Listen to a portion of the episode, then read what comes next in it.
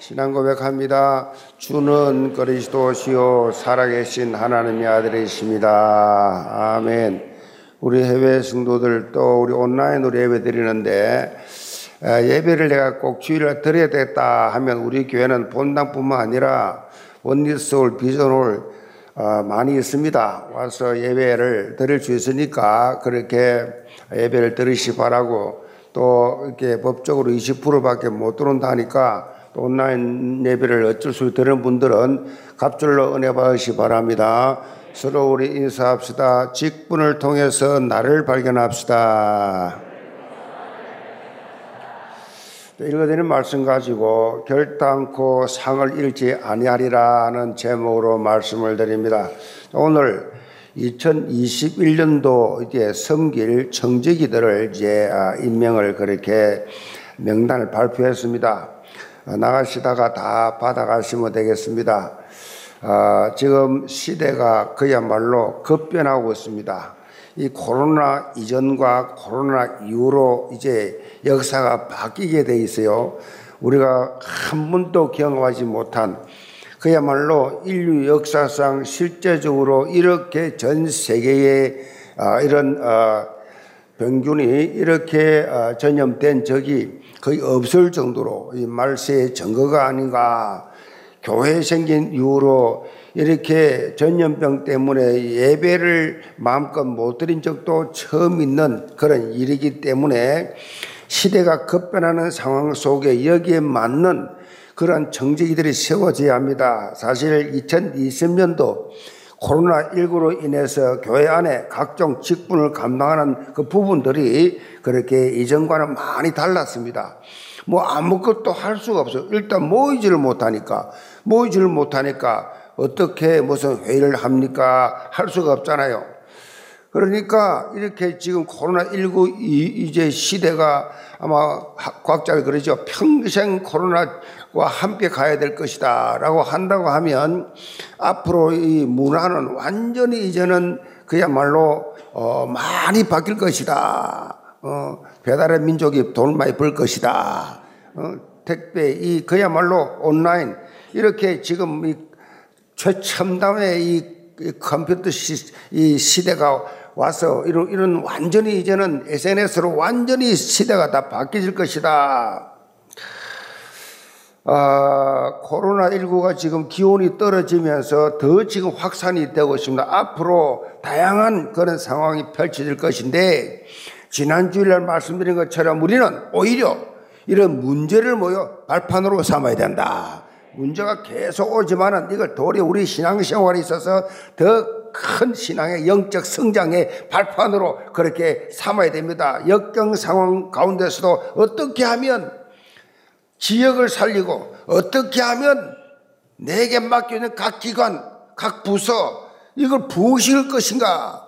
어떻게 하면 한 생명이라도 내가 맡은 기관에서 부서에서 내가 살고 있는 지역에서 생명을 살릴 것인가? 이 부흥의 역사.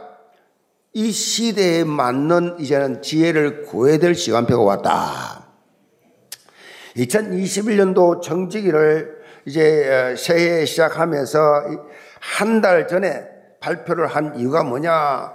한 달 전, 이제 12월 한 달 동안에 지역 각 기관, 각 부서마다 서로 뭐요? with, oneness, 재창조.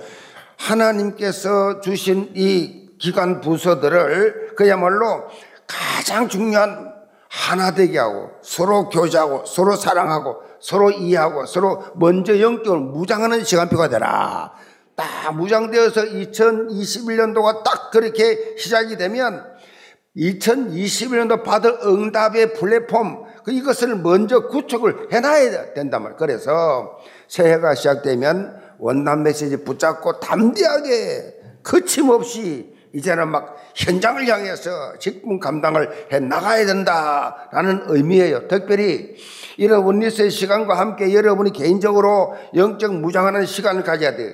언약적 비전을 가져 품는 시간 가져야 돼요. 하나님이 2011년 새해 하나님 내게 새로 주니 새해에 대해서 새로운 비전을 허락하여 주옵소서. 어영부영 그냥 지난해 저지난해 그냥 살아왔던 그냥 막연한 그런 삶이 아니라 정말 이렇게 시대가 급변한 상황 속에 마지막 때의 증거들이 계속 드러나온 이때에 내 영적 무장이 새롭게 되어지가야 주옵소서.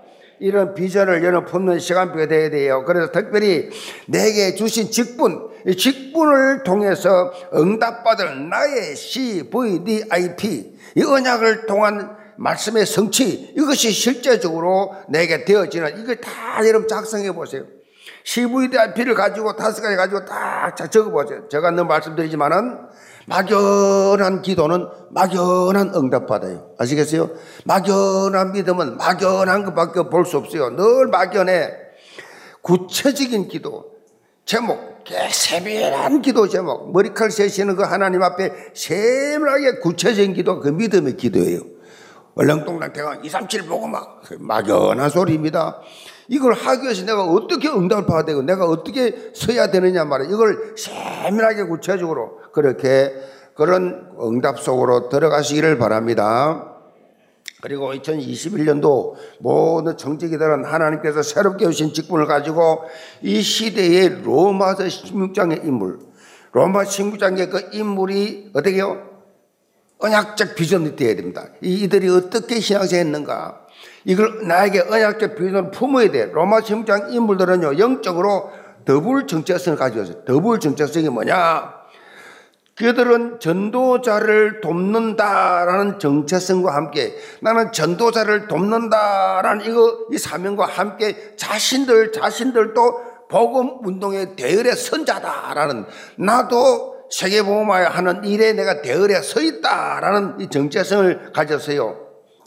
이들은 복음이 자신의 생명을 걸 가치 있다. 이거는 바울과 함께 이 세계모험 하는 데 있어서 이건 여기는 생명 걸 가치가 있다는 결론 내린 사람들이에요. 생명까지 내놨다. 생명까지. 생명을 걸 가치 있다. 이 정도 돼야 신앙생활 하는 맛이 나지. 뭐 취미 삼아 합니까? 내게 불리하면 안 합니까? 뭐 이런저런 이유로 그냥 뭐 소소한 일에 시험 됩니까? 그거는 성경이 말하는 신앙생활 아니에요. 그건 종교예요, 종교. 다른 종교 다 그래 해요. 그냥 내, 내 기분 따라서. 내, 내 취미 따라서. 신앙생활은요, 취미 따라 하는 게 아니에요. 여러분 기준이 아니에요. 생명 걸 같이 하셔야 돼. 생명 걸 같이. 우리 교회는 그런 분들이 많잖아요. 이렇게, 어, 미터 교회를 이렇게 건축해 교회가 부흥되니까 자꾸 확장되어다 보니까 생명 걸 자들이 그때 그때 일어났습니다. 안 일어나면 될 수가 없는 거예요. 생명을 가치를 가지고 교회를 위해서 올인한 것입니다. 그래서 자, 이 사람, 이 로마 신자 인물들은 전도자 발과 함께 생명 건 도전, 생명 살리는 도전을 했다 이 말이에요. 생명을 금과 동시에 엄청난 생명 살리는 평생 영원토록 아, 그 살아봐야 얼마나 살았습니까? 30년 또는 40년, 50년, 요한이 제일 오래 사는 90년, 100년 이내에 살아, 살면서 살려간 그것이 평생 2000년 동안 이름 불러가면서 2000년 동안 로마 시험장 인물 이 명단에 빠진 사람들은 말 것도 없고 영원토록 영원토록 하나님이 이 모델로 다 보여주면서 너희들 이렇게 하면 이들이 받은 상급을 받을 것이다. 주님 오실 때까지 모든 믿는 자의 모델로 영문이 기록되어 있잖아요. 주님 오신 날까지입니다. 모든 믿는 자의 기도 제목이 될 정도로 시대적, 대표적, 기념비적인 축복의 대명사들이 다 됐어요. 우리 영계 신도를 다 이런 명단에 들어가시 바랍니다. 영계 모든 정직이들은요, 이런 로마 심장들의 인물들처럼 더블 정체성을 가지세요. 생명운동의 확산의 플랫폼 역할을 해야 돼요. 생명운동 확산의 플랫폼. 정말 이 기관에는 이 부서에 내가 없으면 안 돼. 아멘. 이런 주인공 의식까지 해야 돼요. 내가 아주 중요해. 이 교회 봉에는 내가 달렸어. 아멘. 그래서 오늘 제목처럼 결탄코 상을 잃지 않는 언약적 축복의 삶 속으로 들어가시기를 제물로 축복합니다. 오늘 본문 말씀은 예수님께서 제자들을 부신 현장으로 파송하시면서 앞으로 부딪히게 될 다양한 상황을 어떻게 대처해 나갈 것이냐라고 하는 여기에 대해서 말씀하신 내용이에요.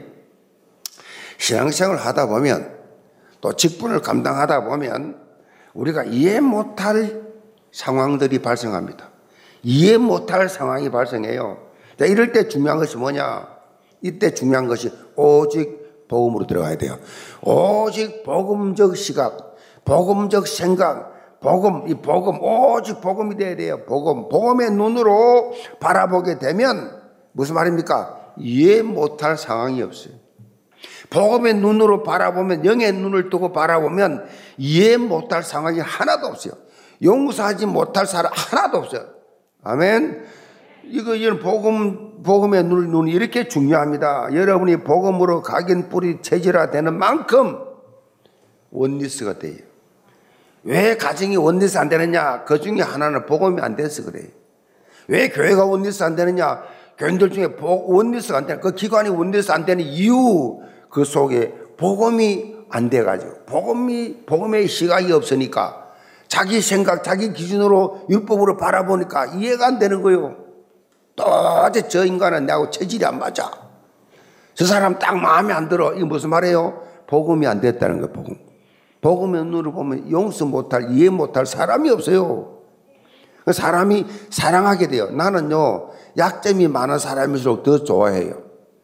나는 그, 그렇게 매력을 보여, 그게. 약점이 매력을 보여. 근데 내 앞에서 완벽한 척 하면 우습게 보여. 완벽한 사람 보면 징그러워. 속이 다 보여, 싹 다 보여. 그 외, 철저한 오래전부터 그렇게 체질화된 외식이거든, 외식. 자, 자기, 자기를, 자기의 이, 어, 약점을 안 보이려고, 허점을 안 보이려고, 하, 감추거든요. 그거 다 보여. 그게 더 불쌍해. 차라리 내 모습 이대로 내오는 사람이 더 매력적이고 더 사랑스러워. 예수님도 그랬다니까요. 이 외식하는 이, 이 바리새인들 세관들 아주 뭐 자기들은 뭐 굉장히 걸고하게 사는 것처럼 이 독사의 자식들, 이 회치라 무덤들아. 회치를 깨끗하게 속은 다 빼다 썩어 있잖아요. 그러니까 살인자보다 가늠한 여인보다 강도보다 도둑놈 세리보다 그들을 더 저주했어요. 아시겠어요? 하나님 앞에서 여러분이요, 내 모습 이대로 복음의 눈을 다 바라보게 되면요, 어디서 안 될 수가 없어요. 그래서 피스메이커 하란 말이 그 말이 하평케 하는 자. 가든지 그냥 분위기를 천국으로 만드는 자. 이 하나님 아들의 그름을 받을 것이요. 어디 가든지 이런 사람들 언제나 그래. 하나님이 막 쏟아부어준 축복을 눈에 보란 듯이 축복해 줘. 여기 이간시고 저기 이간시고 여기 이말하고 저기 저말하고 부정적인 사람 혼자 외로워. 아무도 없어 나중에. 되게 맞는 것 같지만 똑똑한 것 같은 거 아주 예리한 것 같지만 나중에 아무도 없다니까 주위에. 왜? 성경적 복음적으로 안 했기 때문에. 그러니까 여러분들이요 무엇보다 여러분이 복음을 위해서 행한 모든 사역들인데 왜 그렇게 하느냐? 그렇게 하고 나면 뭘 주시느냐? 하나님의 상급을 주세요. 상을 준다니까. 나는 내 편하려고 사실 복음적으로 했는데 하나님 상을 주신다니까. 이 성경의 사람은요, 막 신경전 벌리고 막 시기하고 다투고 막 이런 걸 아주 괴로워합니다. 하나 되는 게 편안해. 편안하지. 막 짜증내고 서로 막, 막, 서로 막, 저, 뭐 그렇게 뭐 시기하고 서로 막 경쟁하고 이런 거 싫어해요. 그런 거 하나, 그건 원치 않습니다. 그냥, 그냥 다 양보하고 말아버리지. 거기에 대해서 막, 목, 목이 막 핏대 내면서 막, 응, 어느 장관처럼 그래 안 합니다.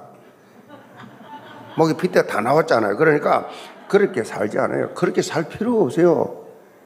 그러니까 우리 믿는 사람은요, 그렇게 하나님 앞에서 왜 그렇게 살면요, 약속이에요. 상을 주신다니까. 상이 뭐예요, 상이? 상이 뭐, 뭔 상이냐고. 이 땅에 살면서 나에게 필요한 나도 모를 정도로 그런 거 다 하나님이 미리미리 다 준비하시고 채워주신다. 그걸 체험해도, 아, 이걸 뭐라 그래요? 여호와 이래라. 하나님이 다 미리 준비해서 나에게 주시는 거구나. 어? 이거 아신단 말이에요. 그러니까, 복음을 위해서, 교회를 위해서, 영혼구원을 위해서, 교회 부흥을 위해서, 교회를 위해서, 나를 위한 게 아니요. 그렇게 하냐 하나님이 다 주시지. 좀 바보스러울 정도로 아무 생각이 없는 사람처럼 그래 좀 사세요. 그 성인도 잘 받아요. 내 생각이 많고 내 계획이 많으면요 평생 안 맞을 수가 있어. 틀린 시계는 하루 두 번은 정확하게 맞아. 이 어설픈 시계나 평생 안 맞아, 평생 안 맞아 그냥. 음. 그래서 우리 영교회가 237 나라 보건관리 이루는데 기둥같이 쓰임 받는 그러한 증거 있기를 점으로 축복합니다. 그럼 첫째로 복음이 우선되는 정직입니다. 34절을 봅니다. 내가 세상에 화평을 주러 온 줄로 생각하지 말라. 화평이 아니요 금을 주러 왔노라. 내가 온 것은 사람이 그 아버지와 딸이 어머니와 며느리가 시어머니와 불화하게 하려 함이니 사람의 원수가 집 자기 집안 식구리라. 본문의 말씀은 우리를 아주 당황하게 만듭니다. 어, 우리가 생각하기에 예수님은 화평을 주러 오신 화평의 왕으로 오신 분인데 어, 갑자기 화평을 주러 온 것이 아니라 금을 주러 왔다. 칼을 주러 왔다. 이렇게 말씀을 하고 있기 때문에 자, 마태복음 10장 12절로 12, 3절에 보면 예수께서 제자들에게 전도자로서 평안을 전하는 사명을 맡겼다고 말씀하고 있어요. 마태복음 5장 9절에는 화평하게 하는 자는 복이 있다 그랬어요. 이사야 9장 6절 보면 장차 오실 그리스도를 평강의 왕이다. 평강의 왕이다. 예언했습니다. 그리고 누가복음 2장 14절에 보면 천군 천사가 예수님의 탄생을 알리면서 이렇게 찬양했어요. 지극히 높은 곳에서는 하나님께 영광이요 땅에서는 하나님이 기뻐하심을 입은 자들 중에 평화로다. 평화라 그랬습니다. 유대인들은 메시아가 오면 이스라엘의 영원한 평화가 평화를 가져다 줄 것으로 그렇게 믿었어요. 그런데 본문 내용은 오히려 평화를 준 것이 아니고 분쟁을 주러 왔다. 정반대의 말씀하시오. 분쟁이 나 때문에 분쟁의 요인이 될 것이다. 도대체 이게 앞뒤가 안 맞는 그런 상황이에요. 이렇게 인간의 눈으로 바라볼 때는 우리가 이해 못할 상황들이 신앙생활 하면서 많이 발생을 할 수 있어요. 네, 여러분이 직분을 감당하다 보면 다양한 일들이 발생합니다. 도대체 저 사람이 왜 저럴까? 왜 저렇게 협조를 할까? 왜 저렇게 삐딱하게 나갈까? 자, 이때가 중요합니다. 여러분이요, 어떤 시각을 가지고 그 사람을 바라보느냐에 따라서 문제가 발생하기도 하고 장애물이 되기도 합니다. 그래서 가장 중요한 겁니다. 지도자들은, 직분 맡은 분들은요, 직분 맡은 분들은 교사 직분을 맡아도 복음적 시각입니다. 복음적 시각이 중요합니다. 가족들 말할 것도 없고요. 여러분 직분을 맡아서 일하다 보면 가족들은 여러분 본능적으로 잘하게 돼 있잖아요. 뭐 내 거니까 내 피, 내, 내 가족이니까 잘하지만 나오면 안 그렇다니까. 공격적으로 하는 사람 많아요. 뭐든지 간에 자기 의식이 너무 많아가지고 그러니까 그때 교회에서 복음적 시가 안 가지면 무조건 시험 들어요. 1년 못 갑니다. 직분. 자, 오늘 본문에 나오는 내용도 마찬가지.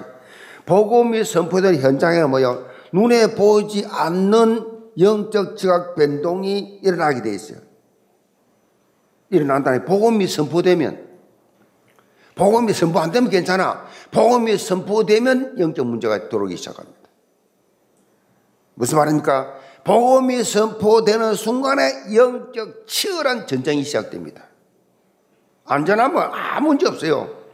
자, 예수님이 이 땅에 오신 것은 뭐요? 인간적인 평화를 위한 것이 본질이 아니라는 것이에요. 인간적 본질, 이 평화 좋은 본질이 아니에요. 하나님 떠난 인간. 자, 하나님 말씀에 불순종해서 하나님과 원수되어 있는 인간을 하나님과 화평하도록 평화하도록 하기 위해서 한 예수님이 오신 거예요. 전부 하나님과 원수예요, 지금. 그래서 이 땅에 참된 평화가 뭐예요? 이 땅에 참된 평화, 단순히 사람 간에, 국가 간에, 그런 분쟁이 아니에요. 이것만 말한 것이 아니에요. 이 땅에 이루어지는 참된 평화는요, 죄와 저주의 사단에 노예된 그 사람을 해방시켜 주신 것이 평화라고. 해방시켜 주는 것이 평화라니까요. 하나님과 원수된 인간 모 든 사람들 보세요. 마귀의 자식에서 하나님의 자녀로 그 신문과 권세를 회복해서 하나님과 영적 소통하는 삶으로 바꾸어 주는 것. 이게 진짜 평화예요. 이런 참된 평화를 이루기 위해서 예수님 오셨다라는 것입니다. 무엇보다도 참된 평화, 영적인 평화를 위해서 우리는 먼저 이 땅에 권세 잡은 자인 사단과의 영적 싸움을 싸워야 한다. 우리 신앙생활은요, 우리의 삶은요, 전부 싸움이에요. 육신적 싸움이냐, 영적 싸움이냐. 둘 중에 하나예요. 중간은 없어요. 육신적 싸움 안 하면 영적 싸움이에요. 그래서 우리는 다 영적 싸움을 싸워야 합니다. 영적 싸움. 마치 집안 식구가 내 원수다라는 어, 식으로 받아들여서는 안 됩니다. 사실 본문 내용은요, 예수님 처음 예수를 믿었던 사람들이 실제로 많이 경험했던 거예요. 예수 안 믿는 집안에서. 예수 처음 믿을 때 일어난 현상들을 여기 말하고 있는 거예요. 우상숭배가 뿌리 박힌, 제사가 뿌리 박힌, 그렇게 그런 그 집에, 그 부신 가정에서 누군가 한 명이 복음을 받았다. 누군가 한 명이 예수를 영접했다. 예수를 믿고 교회에 나가게 되었다. 예수 믿기 시작하면서 그 집안이 그 한 사람 때문에 뭐요? 확 불어가는 그 조용한 집안이 그렇게 아름다운 집안이 예수 믿는 순간에 불화가 시작됩니다. 난리가 납니다. 그 집안이 오랫동안 평생을 우상숭배해 왔는데 갑자기 예수를 믿고 그 식구 중에 하나가 교회 나가 평상시에 그렇게 자상하던 아버지가 그렇게 다정했던 어머니가 그렇게 묵묵하며 사랑했던 남편이 180도 바뀌어버립니다. 평소 때를 말하면 양반들이요. 그런데 예수를 딱 믿고 교회 간다. 갈 거냐, 안 갈 거냐? 교회 가면 너는 오늘부터 나와 끝이다. 내 딸 아니다. 호적 파버리겠다. 호적 판사들 많아요. 박성수 그 이랜드 회장 연세대 다녔잖아요. 예수 믿는다 연세대 다니면 예수 믿어버렸어. 집에서 호적 파서 쫓겨난 사람이에요. 예수 믿는다고 쫓겨난, 호적을 파버렸다, 얘. 지금 나가면 너는 끝이다. 교회 가지 마. 다시 들어올 생각하지 마, 이 집에. 많습니다. 심지어 어떻게 합니까? 아주 강력한 부모들은요, 부에 가서 칼 들고 와서 너 죽고 나 죽자 나옵니다. 이런 감정 많이 들었어요. 부신 가정에서 예수 믿는다고. 너 죽고 나 죽자. 뭐 심각하지요. 막 며느리를 반 죽이지요. 그냥 그 사랑하는 며느리를 시아버지가 막 어째서 이런 게 우리 집에 들어와서 몽둥이로 며느리를 때리고 부산에서 그런 일 많았어요. 그런 감정 많이 들었어요. 아니 예수 믿어가지고 무슨 다른 사람의 피해를 줍니까? 나쁜 가르칩니까? 왜 그렇게 합니까? 이건 영적으로 봐야 됩니다. 영적인 부분을 보지 않고는 이해가 안 되는 거다. 그러니까 영적으로 이미 은혜를 받았기 때문에 시아버지가 때려도 남편이 핍박하고 부모가 핍박해도 그걸 다 받아들이는 거 왜? 아, 영적 싸움이다, 이거는. 원수가 서로 싸우는 게 아닙니다. 미워하는 게 아닙니다. 그러니까 예수 믿는 순간에 이미 치열한 전쟁이 시작된 겁니다. 시작된 거예요. 사단이 가만히 두지 않다. 왜냐? 영적으로 보세요. 예수를 믿지 않는 사람은요, 요한복음 8장 44절에 아비 마귀 그랬어요. 아시겠죠? 예수 안 믿는 사람은 전부 소속이 마귀 소속, 마귀 자식이란 말이에요. 그 어느 자, 어느 부모가 자기 자식 뺏긴 걸 놔두겠어요? 마귀 입장에서 볼 때 지 새끼인데 지 새끼를 예수가 뺏어간단 말이에요. 그 가만히 있겠습니까? 가만 안 두지요, 그냥. 처절하게 싸우지요, 그냥. 그 영적 싸움이란 말이에요. 쉬운 게 아닙니다, 전도. 그래서 전도 어렵다는 사람 되게 어렵다 하잖아요. 영적 싸움이니까. 영적 무장도 안 된 사람이 전도 나가니까 어렵지. 조롱받지. 실패하지. 뭐 전혀 무장이 안 됐으니까. 그래서 훈련 받아라 하잖아요. 그 예수 믿는 사람, 뭐, 뭐, 어, 갑자기 예수 믿으면 온 가족이 다 벌떼같이 달타들면서 핍박하지요. 마치 부모 자식 간의 원수, 원수가 된 것처럼 만들어버려요, 사단이. 그래서 예수님께서 이런 상황이 실제 일어날 거니까 영적으로 대비해라. 영적 대비하라. 그 말씀을 지금 하고 있는 거예요. 특별히 이런 상황 속에서 어떤 영적 자세를 취해야 하는지 계속 말씀하고 있어요. 37절입니다. 아버지나 어머, 어머 니를 나보다 더 사랑하는 자는 내게 합당하지 아니하고 아들이나 딸을 나보다 더 사랑하는 자도 내게 합당하지 아니하며 또 자기 십자가를 지고 나를 따르지 아니하는 자도 내게 합당하지 아니하리라 자기 목숨을 얻는 자는 잃을 것이요 나를 위하여 자기 목숨을 잃는 자는 얻으리라 무슨 말입니까? 참 어렵지요. 정말 복음이 우선되는 선택을 하라는 얘기예요. 복음 우선되는 선택을 하라고. 뭐 예수님이 가정 파괴하러 왔습니까? 부부 이간 씨가 이혼시키러 왔습니까? 부모 자식 간에 불효하도록 만들고 왔습니까? 그게 아니잖아요, 지금. 복음으로 따라가면 나중에 다 백배의 축복을 받게 될 것이다. 계속해서 말씀하고 계세요. 선택을 바로 해야 됩니다. 우선순위를. 복음 확산이 인생 최우선순위를 두어야 된다. 이 말이에요.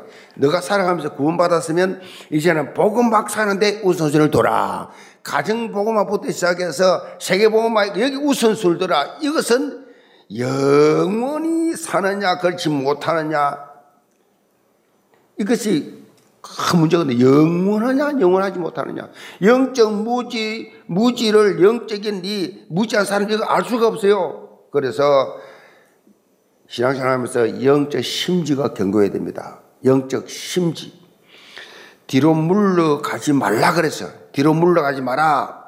서로는 다백번다 양보해 줘라. 서로는 다 양보하고 본론 생명 구원 영혼 본론 눈에 안 보입니다. 이거는 양보하지 마라. 절대 양보하지 마라. 다른 거 다 양보해라. 이를 읽고자 하면 얻게 될 것이다. 양보 다 양보다 다 얻게 돼요. 백배로 갚아주신다고. 이런 상황은요, 비단 새롭게 예수 믿는 사람에게서 뿐만 아니라 정말 성경대로 복음을 전하려고 하면 전도자에게 이런 일이 일어납니다. 희한하죠. 오직 예수 그리스도 십자가 대속과 부활의 복음만을 증거한 초대교회. 초대 교회가 복음을 증거하니까 유대교가 일어나서 가만두질 않았어요. 이 교권이 일어나가지고 온갖 핍박을 하고 순교자가 속출했습니다. 예수 믿으면 잡아 가든지 죽이든지 이것은요, 예수님 당시나 사도 바울이 복음을 증거할 당시나 지금이나 마찬가지요. 예수 그리스도만 말하면 이상한 눈치를 쳐다봐요. 같은 교회 다니는데 자기도 그 교회 다니고 난이 교회 다니는데 예수가 그리스도다. 예수만 말하면 이상한 눈초를 쳐다봐요. 다른 것도 많은데 그러니까 사랑도 있고 구제도 있고 그 봉사도 있고 많은데 왜 니는 맨날 예수 그리스도 말하냐? 그 밖에 모르냐? 그 모르는 사람 어디 있냐?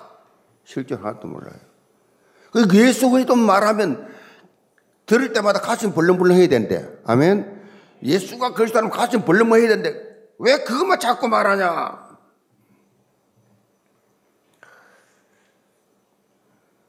다른 것도 있습니다.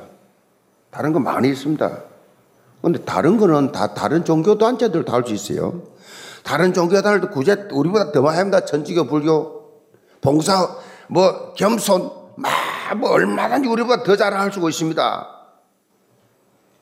근데 인간의 근본 문제 해결은 복음밖에 없습니다. 복음이 예수가 그리스도라는 사실이에요. 이 복음을 모르니까 답을 못 주는 거예요. 답이 없어요, 종교인들은. 자기 교회 다니면서도 구원의 확신도 없어요, 사실은. 기동대 확신 기도해도 응답받을 줄 알도 몰라. 인도 못 받고 있습니다, 지금. 그러니까 우리가 뭐만 말해야 돼요? 예수 그리스도만 말해야 돼요. 다른 말 할 거 없어요. 예수가 그리스도다. 그 사단이 제일 듣기 싫은 소리라서 그래요. 그래서 종교인들이 질급을 합니다. 같은 교회, 기독교인도 질급을 해요. 예수가 그리스도 사시다. 이거 하나만 몰라요. 다른 거 다 알아요. 찬송가도 알고 성경도 많이 알아요. 성경도 막 수백 도 했어요. 예수가 그리스도다. 여기만 답이 없어요. 예수가 그리스도가 무슨 말이에요? 예수가 뭐요? 하나님이란 겁니다. 예수가. 이게 중요한 말이에요. 유튜브를 어제 제가 하나 보니까 그 목사님도 호주에서 있는 한 국 교포인데 목회를 하는 분인데 이분이 호주에서 청소년 사역을 하다가 아이 하나가 여자아이가 뭐 중학생이 아, 꼴통 집 나가고 막 오만 때만 짓을 많이 해가지고 애를 다독거리고 그렇게 애를 막 그렇게 많이 몇 년 동안 보호를 해줬는데 계속해서 그런 짓을 계속 하니까 한 분 그렇게 좀 뭐라 했는가 봐요. 길거리에서 그 청년들하고 같이 너 왜 그래? 좀 이렇게 하다 보면 누가 또 밀치고 때리고 했는가 봐요. 이게 납치, 폭행. 이래가지고 아이를 청소년 사역하다가 교도소 간 거요. 1년 동안 교도소 있을 동안에 거기는 막 얼마나 흉악범들이 많이 오는 교도소를 몇 곳에 거쳤는데 첫 들어가자마자 그 방에서부터 하나님이 일주일 금식시키더니 영접부터 시키는데 그 사람부터 변화시키고 변화시키고 막 온몸에 무신데 겁이나 쳐다보도 못할 사람들이 예수 영접하기 시작하는데 아 이게 이제 이렇게 소문을 계속 성경 읽잖아요. 전도사니까 근데 전도사였대. 근데 어느 모슬렘 팀 어느 교도소를 옮겨졌는데 가니까 막 그 막 모슬렘 팀들이 많은 거예요. 그래 모슬렘 한님을 따오더니 예수는 뭐 성경 보시니까 뭐야? 그러니까 딱 눈치챘어요. 이놈들은 막 예수를 하나님이라 하면 죽이는 그 젤로 칼로 젤로 죽이는 겁니다. 그러니까 예수는 알러브 예수는 프렌드 막 이리로 나갔대요. 왜냐하면 아니까. 그래서 마지막에 마지막에 예수라! 그러더래. 그래서, 갓! 그래.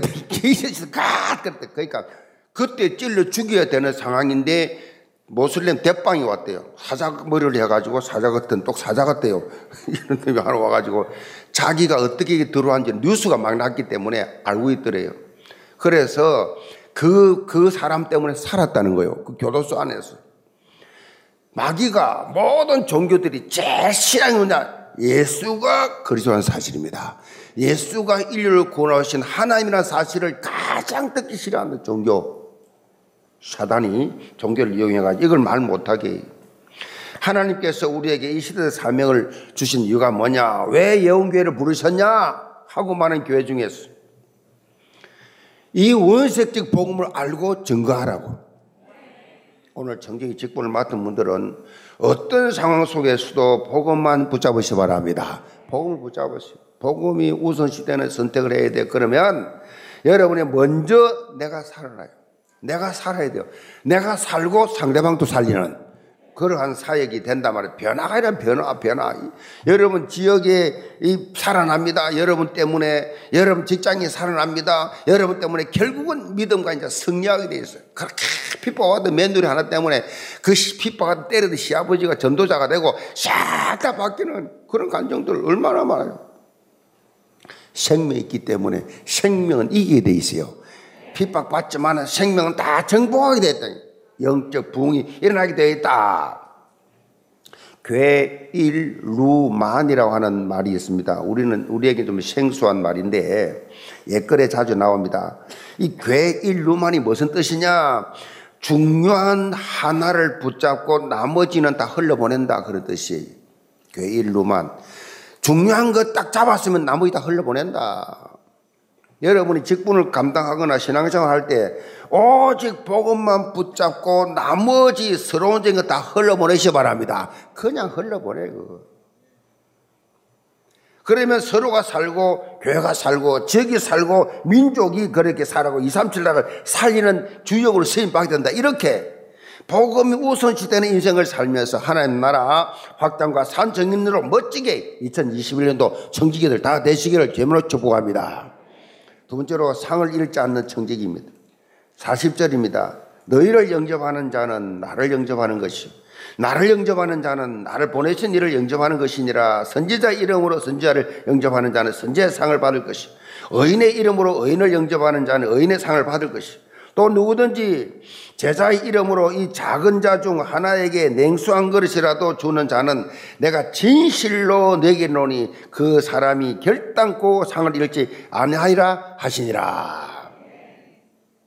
전도자의 가치와 전도자로서의 이 삶을 사는 것이 얼마나 큰 축복인지를 여기서 말씀을 하고 있습니다.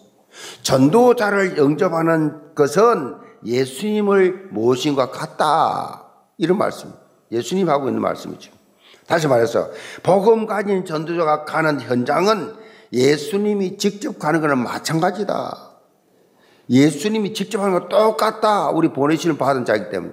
예수님의 제자이기 때문에. 예수님 하시는 그대로 하는 겁니다. 그래서 우리는, 따라서 우리는 그리스도의 정권 대사다. 그리스도가 할 것을 우리는 대신하는 겁니다. 이게 사역이에요. 이 직분이에요. 그리스도 할 것을 그리스도가 할 것을 내가 하는 겁니다.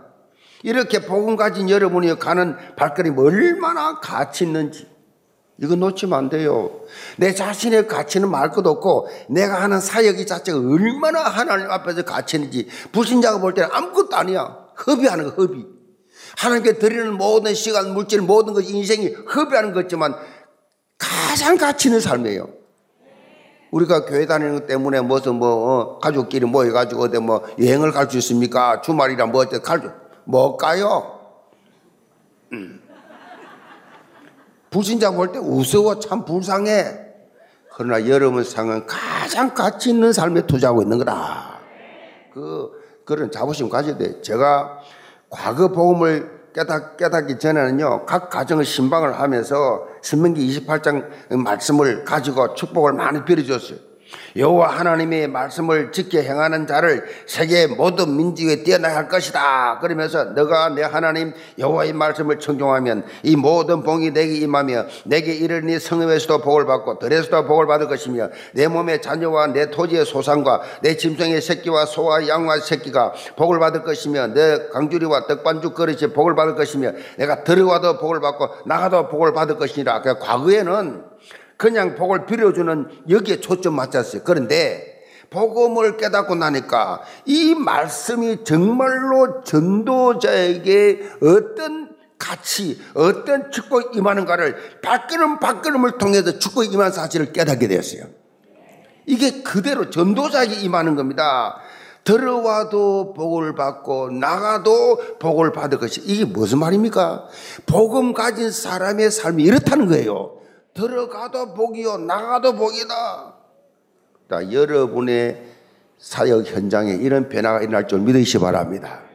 특히 본문 41절로 42절에 보면 예수님께서 복음 가지고 전도자를 도우면 그것이 뭐예요? 냉수 한 그릇 주는 것이 아니라 주, 준다 할지라도 그 한 그릇이 할지라도 냉수 한 그릇이 뭐 그게 그렇게 대단합니까?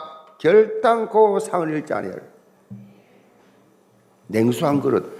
그 팔레스타인 50도, 60도 되는 그 뜨거운 두근을 써야만 하는 그런 뜨거운 나라에서 전도자가 걸음을 걷고 걸으면서 복음 증가하다가 냉수 한 그릇 먹는 거, 그거 굉장히 귀한 거거든요. 냉수 한 그릇. 창을 잃지 않을 것이다. 복음을 위해서 은신하는 여러분 행동 하나하나가 결단코 헛된 것이 없다라는 말씀이에요. 자부심 가시 바랍니다. 핍박 가면 더 큰 상급이 아시겠어요? 억울한 일 당하면 더 큰 상급이 그 좋아 처음 한 사람이요. 전혀 여러분은 흔들릴 이유가 없어요. 여러분이 교회 각 기관에서 각 부서에서 복음을 위해서 그렇게 섬기는 그 모습을 하나님이요 다 기억하고 계세요. 어쩌면 그렇게 다 보고 알고 계시는지. 그걸 나중에요 필요해 여러분 필요한 사역을 할 수 있도록 다 도와주시고 채워주시고 풍성케 하신다. 이 하나님 처음 해보세요. 하나님은 치사하게 안 죽을 만큼 주는 분 아니에요. 안 죽을 만큼 살았기 때문에 그렇게 사는 거예요. 뭐 심은 게 있어야지. 구원은 그냥 믿음 받아요. 이 땅에 살면서 하나님 앞에 복음을 위해서 내가 헌신했더니 시간 들였더니 물질 들였더니 하나님이 나에게 이렇게 하는 돌아보면 시간 지나고 나면 다 깨닫게 돼 있어요. 그 깨닫는 것도 은혜요, 다. 그래서 진정으로 복음 확산에 헌신한 자는 축복의 문도 같이 열린다는 사실이에요. 축복의 문이 같이 열려요. 하나의 복, 복을 왜 안 줍니까? 기도 응답 왜안 해? 응답 왜 안 합니까? 여러분 욕심 자기 정력에 서려고 자기 욕심에 겨워서 자기 편리를 위해서 오직 자기를 위해서 하나님 뭐 비서실장입니까? 여러분 도와주게. 하나님의 나라를 위해서 아멘. 그래야 응답은 뭐 생각지도 않은 거. 그, 그렇게 되면요. 하나님 중심 보시잖아요. 구하지 않은 것 다 주세요. 구하지 않은 것 다 주신다니까. 이런 좋으신 하나님. 그래서 좋으신 하나님. 참 좋으신 하나님. 이렇게 찬양하는 거예요. 좋은 하나님 체험도 안 하고 뭐지 좋은 하나님 찬양합니까? 할 수밖에 없으니까. 찬양할 수밖에 없으니까 찬양하는 거예요. 너무 감격스러웠어. 우리 모든 청지기들 이런 응답 받기를 주님으로 축복합니다. 결론입니다. 악어가 울거리는 호숫가에 한 사람이 빠졌어. 악어가 막 울거려. 호수가 사람이 빠졌어. 사람들이 어쩔 줄 몰라고 막 그렇게 발을 동동 굴리고 있을 그때 갑자기 첨벙하는 소리 나서 사람들 첨벙하는 그쪽으로 쳐다보니까 한 사람이 확 들어가가지고 거기서 막 그 물에 빠진 그 사람을 손살같이 그냥 그 사람 빼가지고 그냥 그렇게 물 밖으로 나왔어. 사람들 이야 대단하다 용감하다 어떻게 저럴 수 있나 박수 치고 환호를 했어요. 그래서 사람들이 찾아가가지고 물었어요. 어떻게 그런 용기가 났느냐? 이렇게 질문을 하니까 이 사람 화를 확 내면서 누가 날 밀었어? 밀었어? 이러. 누가 날 밀었다는 거요. 왜 할 수 없이 가가지고 막 내려온 거요. 누가 날 밀었어? 그랬어. 사람들은요, 특별히 한국 사람들은요, 자기 스스로, 자기 스스로 나서기를 좋아하지 않습니다. 대부분이. 적극적인 부분이 많이 부족한 한국 사람이. 능력이 있는데도 본인 스스로가 자격지심이 잘 안 해요. 그래서 많은 사람들이 뭐요? 등에 떠밀려가지고, 떠밀려가지고 그렇게 나가요. 거기서 뭐 발견합니까? 어쩔 소리 짚고 맞다가 울면서 시작했는데 자기 달란트를 발견해요. 아, 하나님 께게 의였고 너무 부담스러워서 잠도 안 오는데 그걸 맡아서 할수 했는데 굉장한 응답. 저가 그랬다니까. 아, 청년에 구경하러 앉았다가 누가 내 이름 불러. 내가 그 친구 뒤통수를 때렸다니까. 빨리 취소해라. 청년회 회장 후보, 후보 말하시니까 이 친구라고 딱 한 놈 아는 놈인데 이, 이 친구가 내 이름을 확 부르는 바람에 내가 깜짝 놀라가 뒤통수를 때렸다 내 앞에 앉아있어. 취소해라 빨리. 이게 안 돼가 회장이 된 거요. 내 인생의 turning point가 여기 시작된 거예요. 엄청 부담됐어요. 사람을 두려워하는 내가 앞에가 인사, 회장 인사를 하는데 막 푸르락 누르락 앞에 하나도 안 보이고 빨간 벽돌이 싹 내려와갖고 멍해가지고 그렇게 연약한 내가 그 직분을 어찌 떠밀려가지고 막 떠밀려가 어쩔 수 없이 받았는데 그렇게 완전히 그렇게 변하십니다. 완벽한 자격을 갖추고 수임받는 사람이 많지 않습니다. 하나님께서 서시는 기준은 내 능력이 아니에요. 무익하고 연약하고 이 무능한 이런 사람들을 뽑아가지고 강하고 유능하게 만드신다는 것이다. 왜? 하나님이 전능자니까. 똑똑한 놈 꼴을 보기 싫어합니다. 잘난 척 하는 거 싫어합니다, 하나님. 하기 싫어하는 거 억지로 억지로 그냥 잡아 당겨가지고 이 그렇게 하나님이 서시는 체질신가 봐요. 대부분이 다 그래요. 하나님께서 서시는 기준은 내 능력이 아니라는 사실이에요. 나는 약하고 나는 무능하고 가진 것도 없고 아는 것도 없지만 하나님의 전능하심이 붙는 순간에 끝나버립니다. 기독교 신앙인을 바탕에 둔 행복론으로 유명한 스위스 사상가 법률가입니다. 칼 힐트라는 분이 이런 말을 했어요. 인생 최고의 날은 자기 인생의 사명을 자각하는 날이다. 하나님이 지상에서 자신을 어떤 목적에 두려고 서시는지를 깨닫는 날인 것이다. 그랬어. 이 유명한 사람 이런 말 했다니까. 하나님이 이것입니다. 내, 나에게 인생 최고의 날은 자기가 누, 자기에게 사명 깨닫는 날. 자, 오늘 새로운 직분을 맡은 분들은 오늘 바로 인생 최고의 날 되기 바랍니다. 인생 최고의 날, 인생 완전히 직분에 올인하다 보니 가난도 물러가 질병도 물러가 모든 흑암이 싹 저주가 물러가고 하나님의 축복이 임하는 그런 걸 체험해 보시기 바랍니다. 새롭게 주어진 직분에 요소와도 떨었습니다. 두려워했습니다. 두려워하지 말라, 놀라지 말라, 떨지 말라. 하나님이 계속 요소에게 말씀하신 거예요. 갑자기 직분을 맡으니까 이제 하나님께서 요소에게 뭐라 했어요? 내가 너와 함께 하겠다. 함께 축복. 직분을 맡으면요. 하나님 함께 하신 증거가 나오게 돼 있어요. 함께 하면 뭐요? 확실한 승리가 보장됐다는 거예요. 보장되어 있다는 거예요. 모든 청직에는 하나님께서 주신 이 사역을 감당할 힘을 바로 하나님께로부터 그렇게 나온다는 것을 확신하고 언약적 도전해 보시기 바랍니다. 나는 못해. 맞습니다. 나는 못합니다. 그런데 하나님은 할 수가 있습니다. 그분 의지하시길 바랍니다. 그래서 2021년도에 이 영적인 역동적 이 생명 구원의 역사에 나는 아 그래서 각 기관마다 영적 지각 변동을 일으키는 그런 주역들 결단코 상을 잃지 아니라 약속하신 말씀 붙잡고 당당히 한 해 승리하시기를 제물로 축복합니다.